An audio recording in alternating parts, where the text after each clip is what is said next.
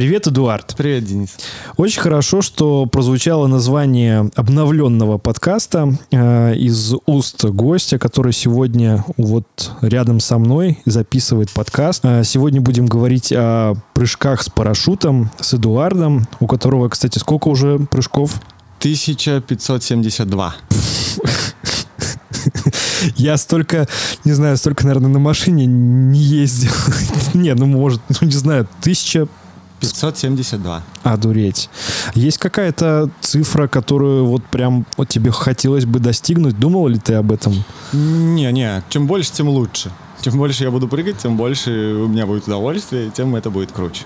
Окей. А, собственно, для этого и создан мой подкаст, потому что в какой-то момент мне захотелось перезапустить э, подкаст «Ничего нового», потому что я потерял а, какой-то энтузиазм, потерял кайф, и мне показалось, что название «Ничего нового» вообще очень сильно тебя обламывает с самого начала. Несмотря на то, что это было такое ироничный такой посыл, и мне казалось, что вот вот э, я буду э, называть ничего нового, а буду это опровергать. Э, и теперь мое шоу называется «Привет, Денис». «Привет, Денис» — это подкасты, где я буду при помощи разных людей, специалистов своего дела, расширять свою картину мира и, я думаю, что картину мира моих слушателей. Сегодня у меня в гостях Эдуард, и мы будем говорить о прыжках с парашютом. Уже даже начали. Прозвучала огромная цифра, для меня на самом деле немыслимая, потому что мне э, прыжки с парашютом э, для меня недостижимы э, пока что.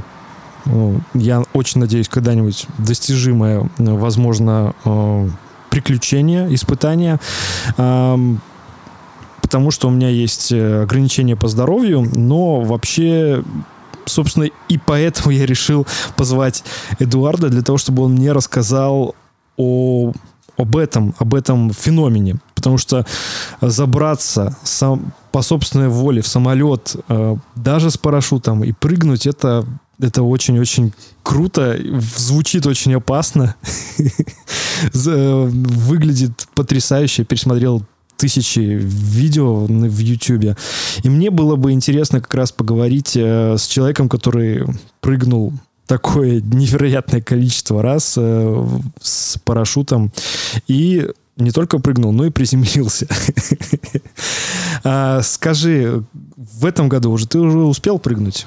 Да, вчера открыл сезон, сделал один прыжок, и вот ждем более или менее, когда установится погода угу. чтобы начать полноценно начать прыгать. Слушай, такая огромная череда вот этих прыжков, она не не, с, как там не склеивается в один какой-то огромный прыжок, потому что, ну, не знаю, для тебя, наверное, это уже не событие, или событие все равно каждый нет, прыжок? Нет, небо не может надоесть, каждый прыжок, он, он индивидуальный. Это вот, вот прям если заморачиваться, то каждый прыжок можно расписать и рассказать, как будто это совершенно разные прыжки. Совершенно разные. Ну и на самом деле полторы тысячи прыжков это не такая большая цифра. Это ну, есть люди, у которых больше, на порядок больше. Хорошо, а расскажи, а свой первый прыжок ты же, наверное, помнишь? Как он происходил? Я не помню дату. Я помню вот ну день, я помню это состояние. Это это был круглый десантный парашют я прошел программу обучения как начинающий спортсмен в определенный... Мы, мы до этого ездили, до, до момента прыжка мы ездили на аэродром, укладывали парашюты, изучали там техническую часть, давали зачеты, и потом уже, потом уже прыгали. Мне повезло, я в, первый день, когда мы приехали прыгнуть, мы в этот же день и прыгнули. Потому что в связи с погодой могли прыжки отнести. А скажи, э, вот э, для тебя это было какой-то сверхцелью? Ты, ну, как мечтал об этом? Или как, как это было вообще внутри для тебя? Э, тебе сколько было лет на тот момент? 18. О. 18 лет мне было, когда я сделал первый прыжок. Знаешь, Денис, это, наверное, история всех мальчишек, у которых папы служили в ВДВ, и которые постоянно слышали, вот я там служил, я прыгал, у меня там 10 прыжков, там 12 прыжков, там вот, я там прыгал за сержанта или там получал там денежку за прыжок. Ну, это прям было такое, знаешь, гордость. И хотелось, вот любому парню хочется быть похожим на папу. Поэтому я, я не знал, на самом деле, как все это пройти, как это найти, но спасибо, что вот так вот в моей жизни получилось. Волей случая я увидел объявление о том, что Могилевский аэроклуб набирает спортсменов. Спортсменов-летчиков, спортсменов-парашютистов. Вот, я позвонил, меня записали, ну и так началась моя небесная движуха. Скажи, вот ты прозвучало такое слово спортсмен. А в чем это проявляется? Э, помимо э, каких-то, я так понимаю, есть нормативы, да, есть какие-то показатели. Вот э, спортивность, она, она в чем вот в парашютном спорте? Я понял. Значит, вообще парашютизм как таковой, он делится на несколько подвидов. То есть это, это не просто задача подняться на самолете, открыть дверь и прыгнуть. Есть там, свуп, есть фрифлай, это я сейчас называю вот именно подвиды uh парашютного спорта. Есть классический парашютизм. uh Вот мы, мы здесь у нас, в Беларуси, наверное, занимаемся по большей части классическим парашютизмом, который включает в себя два, два направления, две задачи. Первый — это прыжок на точность приземления, второй — это прыжок на индивидуальную акробатику. То есть мы делаем прыжки с высоты 1000 метров, практически сразу, там 3-5 секунд открываем парашют, и наша задача прилететь в обозначенный, в обозначенный датчик, в круг, в квадрат, я не знаю, там как, как кому удобно. Вот. И поставить как можно ближе пятку, ну, это первое касание, поставить как можно ближе к центру. Это первое. Второе — это индивидуальная акробатика. Там мы уже прыгаем с двух километров, и за время свободного падения это около 30 секунд. Вот километр ты пролетаешь около там, 30 секунд. Скрутить определенный комплекс фигур, там спирали, сальто. Вот это на, наш вид спорта состоит из двух таких вот частей. А вот сразу будет глупый вопрос. Они, кстати, будут здесь постоянно в этом подкасте, потому что я действительно многих вещей не знаю. И вот э, скажи, э, вот место, куда вам нужно приземлиться, оно как-то обозначено какой-то большой точкой, белым флагом, там, не знаю. Откуда вы узнаете? Потому что я вспоминаю GTA 5, и там есть несколько миссий, угу. где нужно тоже прыгнуть очень точно. У меня не сразу получалось это сделать героем, э, и я, я в голове сейчас кручу, что, наверное, это очень тяжело сделать просто физически, когда ты там летишь с этого самолета э, с парашютом. Ну, да, место обозначено, на земле лежит квадрат 4 на 4. В центре квадрата лежит датчик диаметром 32 сантиметра. В центре кружок диаметром 2 сантиметра. И, соответственно, тебе нужно рассчитать, вот, ну, там, тебя могут выбросить там 300-400 метров, все зависит от ветра. Могут выбросить, и ты должен, зная поведение парашюта, зная управление, третий пункт это, это твой опыт, то есть на, основе своего, на основании своего опыта ты должен рассчитать все так, чтобы прилететь и сделать первое касание как можно ближе к вот этому вот двухсантиметровому кружочку. Да. И у тебя получалось сделать, наверное, в яблочко, или как, как правильно сказать? Э, да, да, попасть в ноль. Попасть в ноль. называется, угу. да. Э, слушай, этому всему нужно учиться, и я прыгаю 11 лет, далеко, далеко не идеально, естественно, я же человек, вот. У кого-то лучше, у кого-то хуже получается. Даже у тех людей, которые прыгают там по 20, по 30 лет, тоже есть промахи. Угу. Потому что здесь на тебя влияет все. Дуновение ветерка, лишнее движение рукой, глаз замылился, есть еще такое замечательное выражение, на которое можно спихнуть положение в подвеске, даже висеть нужно правильно, чтобы соблюдать определенную визировку, понимать градусы, углы, сносы. Конечно, Денис, есть, есть особенности во всем. Расскажи про страх. А, он вообще есть в твоей жизни? Ну, не, не боятся только дураки. Угу. Конечно, это рискованный вид спорта. Даже на всей на всей-всей-всей технике, парашютной, на, э, начиная от парашютов и заканчивая шлемами, на всем написано, что парашютный спорт — это спорт, связанный с риском для жизни. Занимаетесь спортом, используя только сертифицированное оборудование. Конечно, штра, э, страх есть, определенный страх. но он больше связан с таким и азартом, и адреналином.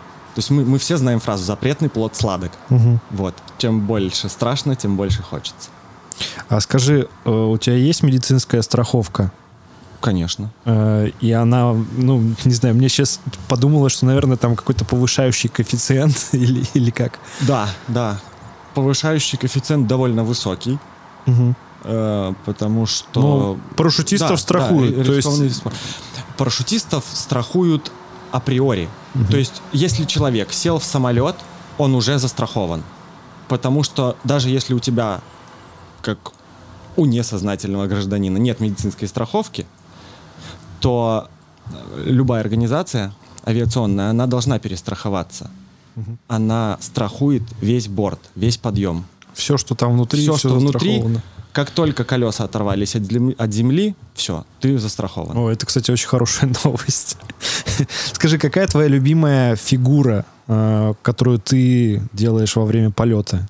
Если ты такие делаешь. Есть ли у тебя любимое сальто какое-то? Наш, наш командир эм, говорит, что классик э, это универсальный парашютист.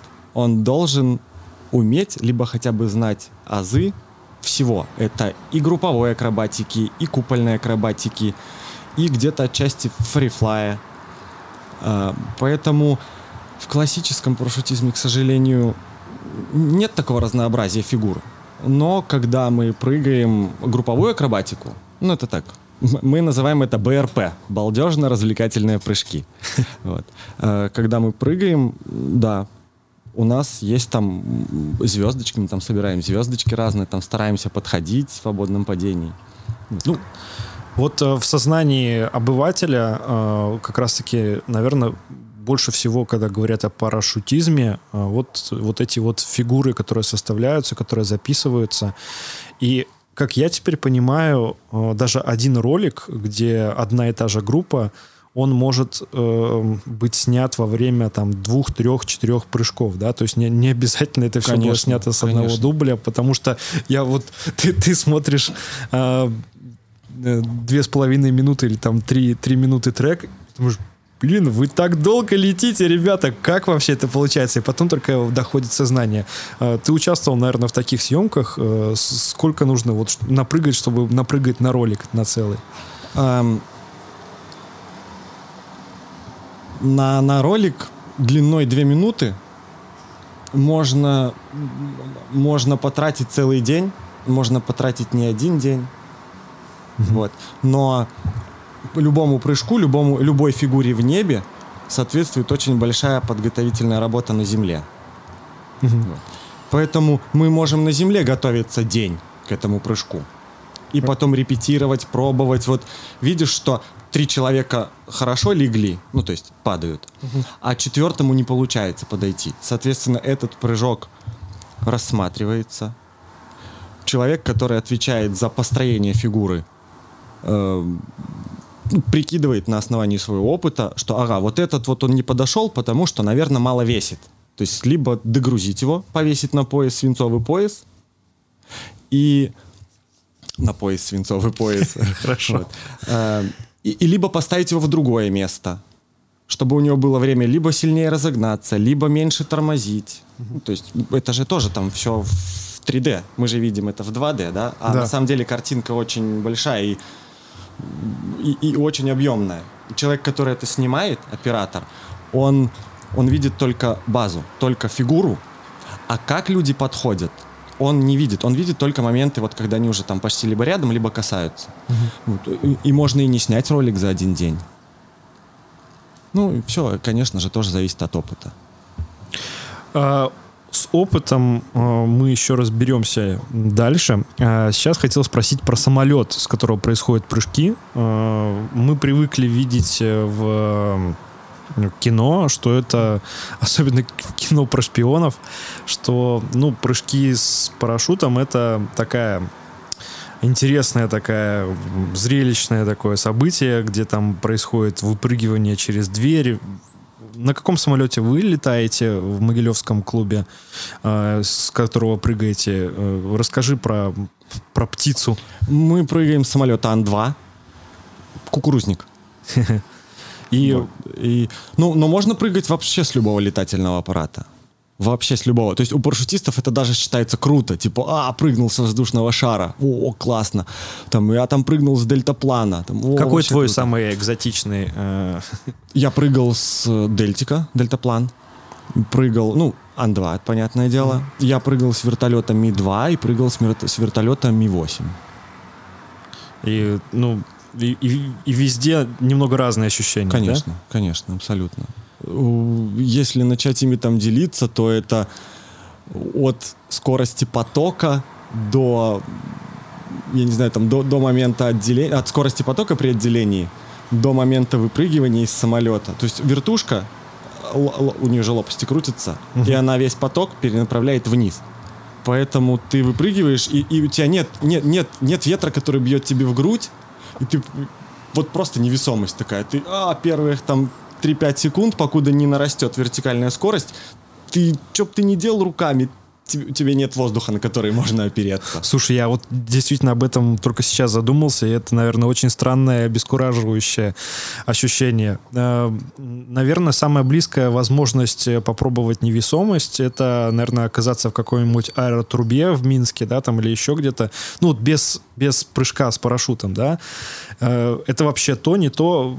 Знаешь ты Нет, про это такой чуть-чуть, атра- чуть-чуть не аттракцион? то. Да, знаю, конечно. Эм, Это чуть-чуть не то, потому что в трубе ты чувствуешь поток. Невесомость это же все-таки состояние, когда нет ветра, нет потока.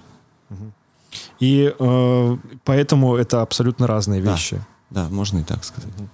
Э, Я хотел тебя спросить про э, какие-то предчувствия. Наверное, э, мне так кажется, парашютисты э, ребята э, суеверные, и могут быть какие-то предчувствия, какие-то какие сомнения. Что происходит, когда вот ты думаешь, нет, сегодня не хочу прыгать? Э, Да ничего. Просто желание прыгнуть настолько может сильно перебороть любые страхи, что ты просто, ну, подумал, типа, ай, пофиг, есть запасной. Все.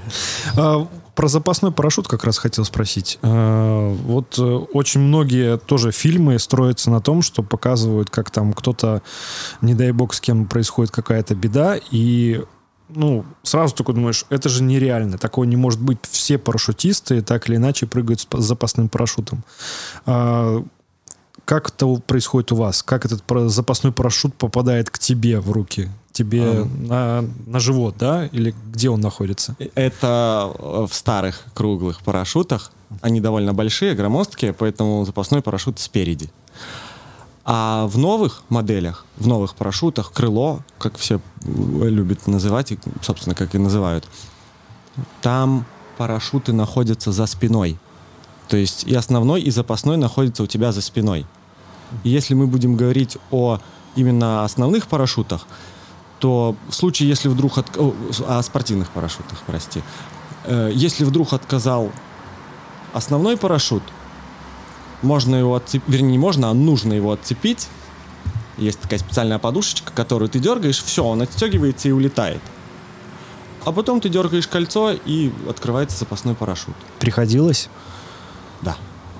И как это? Это ощущения страшные? Вообще, не то чтобы страшно. В момент, когда ты его используешь, страха нет. Есть э, холоднокровие и твердая уверенность в том, что так, вот сейчас надо делать так. Потому что э, можно да, чуть назад вернуться, потому что теоретическая подготовка и отработка до автоматизма всех действий на Земле, она очень хорошо помогает в небе. Очень хорошо. И когда тебе на Земле кажется, что 3 секунды это так мало, то в небе 3 секунды это, это время, за которое ты успеешь подумать, сделать и насладиться результатом того, что ты сделал.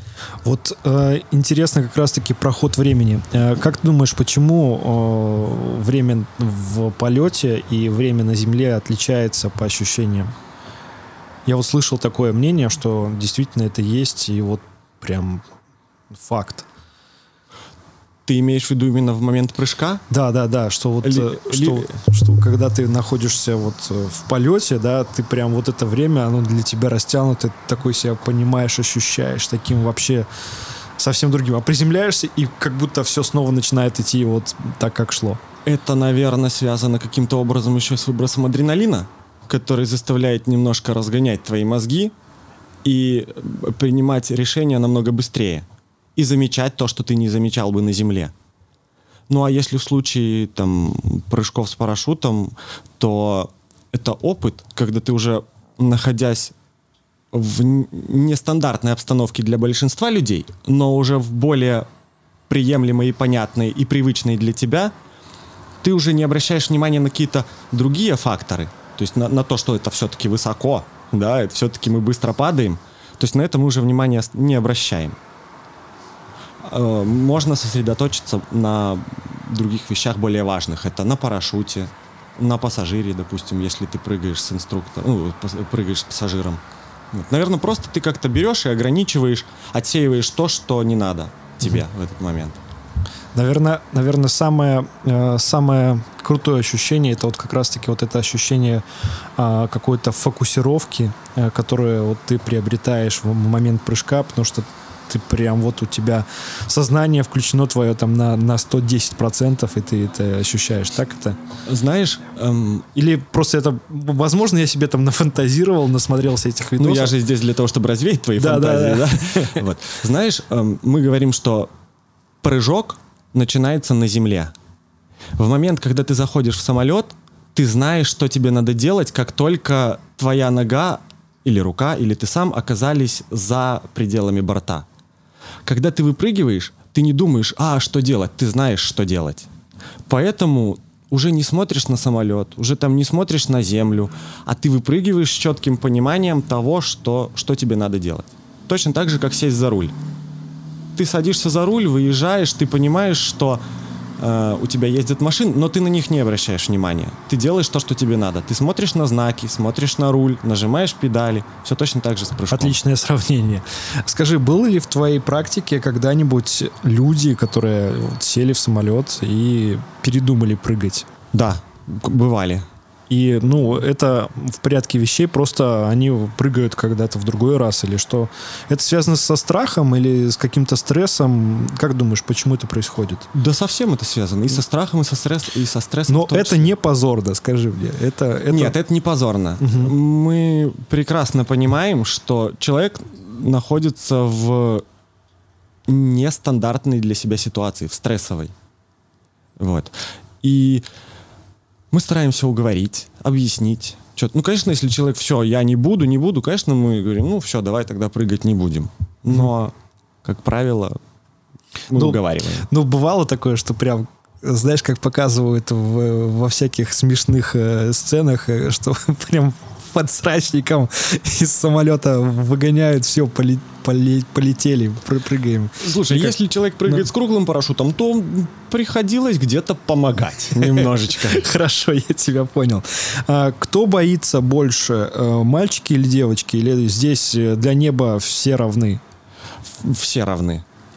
Но ну, мы обращаем внимание по большей части, что эм, девочки такие маленькие, хрупкие, они, как правило, меньше кричат, чем пацаны. Ну, потому что, потому что девочка, она же эмоционально по сути своей. Ей не зазорно кричать ни на земле, ни в воздухе, ни дома, ни на улице. А мужики, они же все-таки скованы, типа, о, я мужик. А там на высоте 2 километра тебя никто не видит. 2-3 километра. Кроме твоего инструктора, который все прекрасно понимает. Вот. Поэтому мужики могут проораться так, что можно еще там в свой блокнотик э, слов записать там еще там десяток новых. А, Вот раз э, пошла уже речь о прыжках непосредственно, а, и ну, человек решил прыгнуть в Могилеве. А, Что ему сделать? Куда ему обратиться э, и к чему быть готовым? Ах, значит, обратиться можно непосредственно ко мне, вот. либо можно на сайте, ВКонтакте, в Инстаграме найти, ну, любое. Просто- Ссылочку я оставлю, будет в описании. Спасибо за рекламу. Вот. э, Просто найти на любом из медиаресурсов наши контактные данные. Позвонить и все. И дальше мы человека проведем. А, из чего это будет состоять? То есть я так понимаю, что есть какой-то инструктаж, назначается дата, когда нужно приехать, э, не знаю, там справка о здоровье нужна или не нужна. Вот Для прыжка вещи. с инструктором вообще ничего не нужно. А, нужно просто пры... позвонить. Прыжок с инструктором это когда я подвешен да, ты пристегнут к инструктору. И это, в принципе, безопасно считается для меня. То есть я, скорее всего, никаких таких резких каких-то рывков не получу. То есть могу ли я даже со, со своими проблемами со зрением это сделать? Э, значит, касаемо прыжка с инструктором. Это настолько, насколько это можно сказать, безопасное занятие, угу. что непосредственным запретом для прыжков, непосредственным противопоказанием являются только все формы эпилепсии. Угу. Зрение, сердце, руки, ноги, все это не значит ничего. Если там что-то вдруг тебя болит, да Класс. можно приехать и прыгнуть. Ты меня сейчас просто режешь без ножа. Теперь я хочу на свою днюху сделать себе подарок и прыгнуть с инструктором.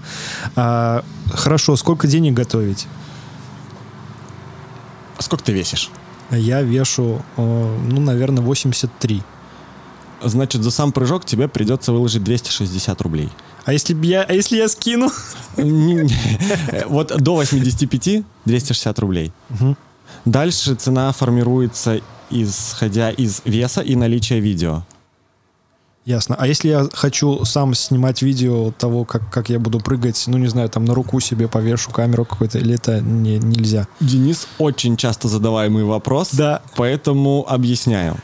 В момент прыжка с инструктором скорость свободного падения составляет где-то 200-210 километров в час.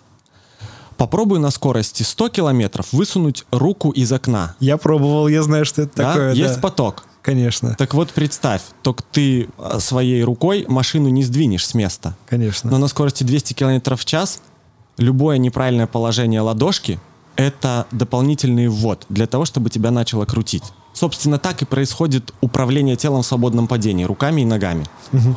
Поэтому человек, который не знает, как вести себя, то есть его организм пока что не в курсе, сколь, на сколько градусов ему нужно повернуть руку, чтобы его там провернуло, либо наоборот держало ровно. Поэтому в руках у пассажиров не должно быть ничего, потому что это дополнительные вводы. И, как мы любим объяснять э, пассажирам, которые приезжают, мы справимся с любой ситуацией, но вам прыжок не понравится, потому что вместо того, чтобы доставлять вам удовольствие, мы будем корячиться и исправлять те косяки, которые вы будете делать своими руками и ногами. Хорошо. И действительно очень важно было это услышать для меня, потому что я даже я вот, э, когда вижу, когда кто-то снимает видео, особенно на концертах там или еще где-то, я думаю, да боже, вы же это даже не будете смотреть.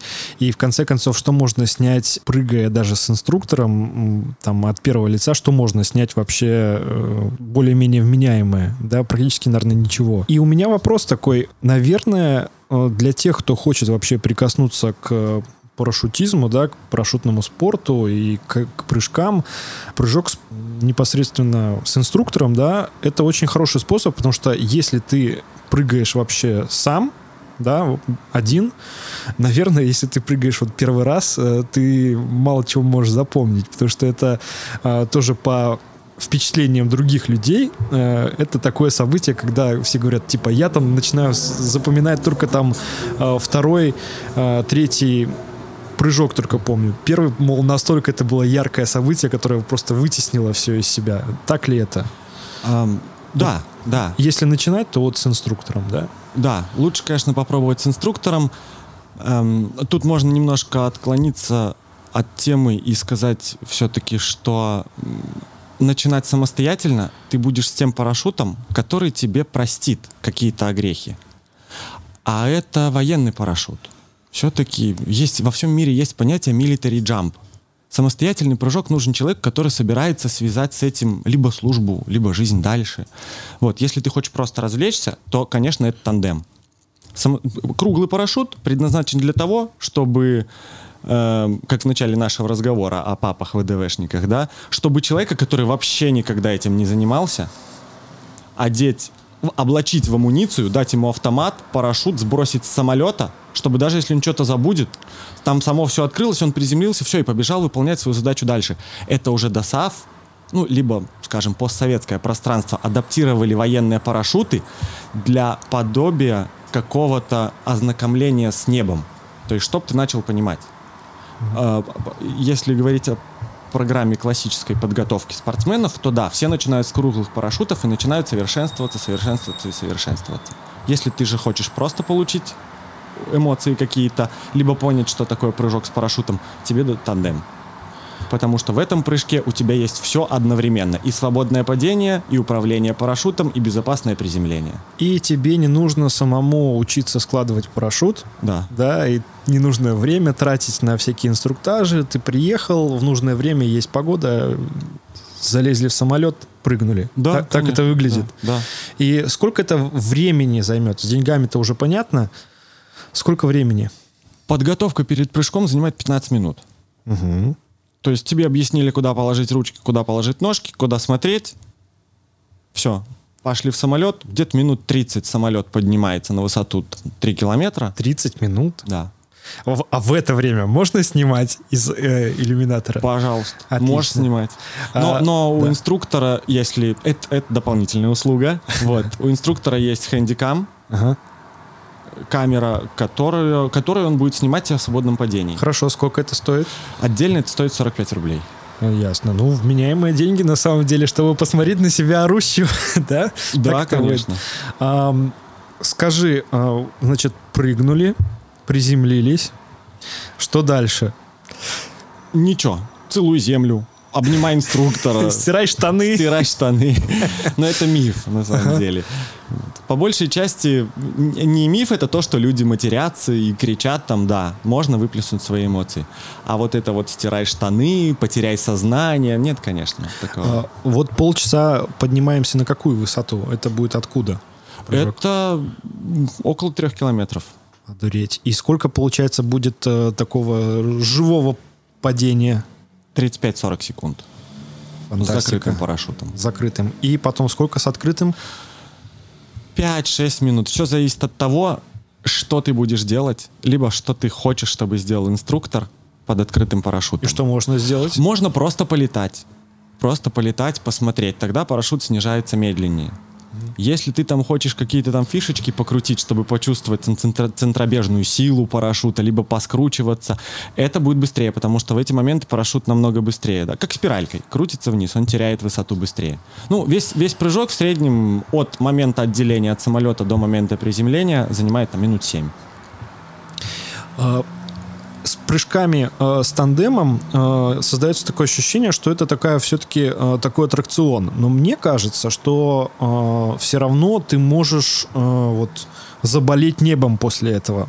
Естественно. Да, и, и вот что делать, если, вот, например, я прыгнул, и я такой думаю, блин, что теперь делать? Как, как теперь жить-то? Хочется же теперь прыгать, ну, хотя бы там раз в месяц или там, там и того чаще. Для таких людей специально придуман курс АФФ. Это прогрессивный курс обучения свободному падению. Эм, в случае, если вдруг тебе не 16 и не 18, но у тебя заиграло после прыжка с парашютом, ты можешь пройти ускоренный курс. Он, он дорогой. Сколько? Сколько денег? Куда нести? В эквиваленте где-то около там 1300 долларов. Угу после этого курса ты минуешь все круглые парашюты, ты сразу начинаешь прыгать со спортивным парашютом с высоты там 2 километра и выше. Класс. И сколько, э, я так понимаю, что на этом моменте ты уже должен озадачиться приобретением своего парашюта, потому что, наверное, его не, негде пойти там взять на прокат там или что. От, откуда брать парашют? Нет, можно брать в аренду у нас. Угу. Ну, то есть в любом, на любом аэродроме, в любом аэроклубе есть парашюты арендные которые можно там заплатить. Но там сумма не сумасшедшая. За один прыжок ты платишь около там 10 долларов за аренду. Единственное, что тебе нужно, если ты вдруг хочешь и дальше этим заниматься, тебе э, придется раскошелиться на снаряжение. На шлем, перчатки, высотомер, комбинезон. А потом уже дальше там термобелье и прочее. И пошло-поехало, Да, как, да, да. как в любом нормальном спорте, дорогом и прям... Абсолютно верно. Ну, а и нельзя назвать парашютный спорт дешевым. Ну, конечно. Там, как минимум, там, где есть слово самолет и, и прыжок, это уже сразу подразумевает, что там нужно много Да, денег. Да, да. А, хорошо. Э, Прошел э, этот ускоренный курс. Ускоренный, это насколько он ускоренный? Это 8 уровней. Уровень — это прыжок. Эм, во- Вообще там о курсе FF можно очень долго рассказывать, и, как правило, когда в интернете пишут, типа, а я хочу пройти курс, я сразу говорю, вот вам номер телефона, звоните, и будем с вами разговаривать. Потому что очень много вводных. Во-первых, вот, вот уже для этого тебе нужна медицинская комиссия. Ты должен пройти медицинскую комиссию в специализированных медучреждениях. То есть справка с больницы не подойдет. Это либо физдиспансер, либо любой вое- любая военная комиссия. ВЛЭК, ВЛК, неважно. Ты проходишь этот курс, вот, э, теоретический, тебе читают все. Здесь ты уже должен уметь складывать парашют, здесь ты уже должен знать технические особенности парашюта, здесь ты должен теоретически понимать, как он работает, как он управляется. После этого начинается практическая часть. Ну и она состоит, как я уже сказал, из 8 уровней. 8 уровней — это 8 прыжков. Но не значит, что ты завершишь курс за 8 прыжков. Ты первый уровень, там тебе инструктор говорит, значит, ты выпрыгиваешь, ручки держишь прямо, ножки держишь прямо. Смотришь на высоту и открываешься на высоте километр 200 метров. Прокатило. Второй уровень. Тебе уже говорят, значит, ты делаешь все то же самое, но только еще делаешь оборот вокруг себя на 360 градусов. Опять прокатило. Делаешь третий уровень, где уже нужно там сальто, движение в плоскости, левее-правее. Если вдруг у тебя не получается что-то, потому что АФФ это индивидуальный курс. Здесь на одного человека, как правило, два инструктора и один оператор. Каждый прыжок разбирается на видео потом, и инструктор говорит, что вот здесь вот ты сделал неправильно. Дальше я тебя пустить не могу. Соответственно, ты перепрыгиваешь курс. Он уже дешевле, перепрыгиваешь этот уровень. Он уже дешевле, но все равно там суммы тоже порядка там 260 рублей за перепрыжку. Есть такие люди, которым этот курс э, получается не такой ускоренный. Да, да, конечно. потому что это довольно сложно все это пройти и сделать без ошибок. Конечно. Ну, тут опять же нельзя сказать, что курс будет длиться там две недели. Ну, Он понятно. может длиться две недели, а может затянуться на три месяца. Все будет зависеть от того, насколько у тебя есть время, насколько позволяет погода. Потому что все-таки студенту, студенту, это человек, который проходит курс АФФ, нужны какие-то более или менее хорошие погодные условия. Конечно. Мы там можем прыгнуть где-то в облачность, там ветерок чуть больше, там или подходит к норме. Вот. А студенту нужно вот четко там 5 метров в секунду ветер, облачность не ниже высоты прыжка. Все. Для тебя э, и вообще для, для студента, что эта корка дает? Что прохождение этого курса дает? Что ты можешь купить парашют и прыгать в любом клубе? То есть в чем, в чем смысл этого? Купить парашют ты можешь не, не проходя курс. Но зачем он тебе? Да. Это лицензия. Это лицензия для прыжков по всему миру. Как водительские права. То есть, получается, даже в Могилеве можно пройти Да, вот этот да, курс и, конечно. и потом поехать прыгать там, не знаю, над, над, там, над Штатами, над, над Бразилией, где угодно. Да. Люди, Фантастика. люди ездят в Дубай и присылают фотки, и в инсте отмечают, что вот он, остров Пальма. Я, честно говоря, я никогда вот об этом не думал, и это очень новая для меня информация. Мне сейчас нужно ее как-то будет осмыслить и пережить. Очень, очень много сразу э, классных идей появляется каких-то, что же можно было бы сделать.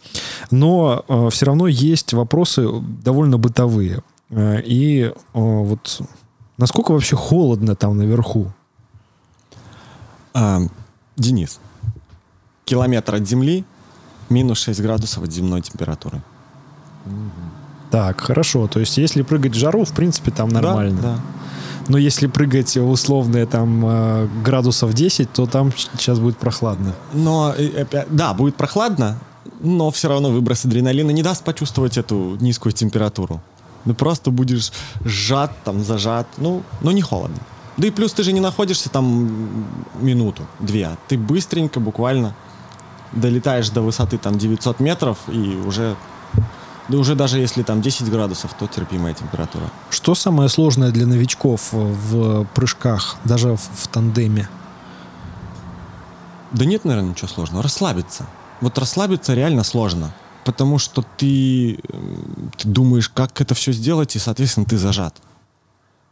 Это не теннис, где может подойти твой тренер, взять тебя за руку, поставить руку вот, вот прям так и сказать, что вот будешь отбивать так мячик, он будет улетать туда. Это не шахматы, где может подойти тренер и сказать, вот делай ход вот так. Здесь только пока ты своей головой не дойдешь, у тебя ничего не получится. Инструктор, тренер может тебе подсказать с земли, что сделать, но выгнуть тебя или поставить руки в определенное положение сможешь только ты сам. Круто.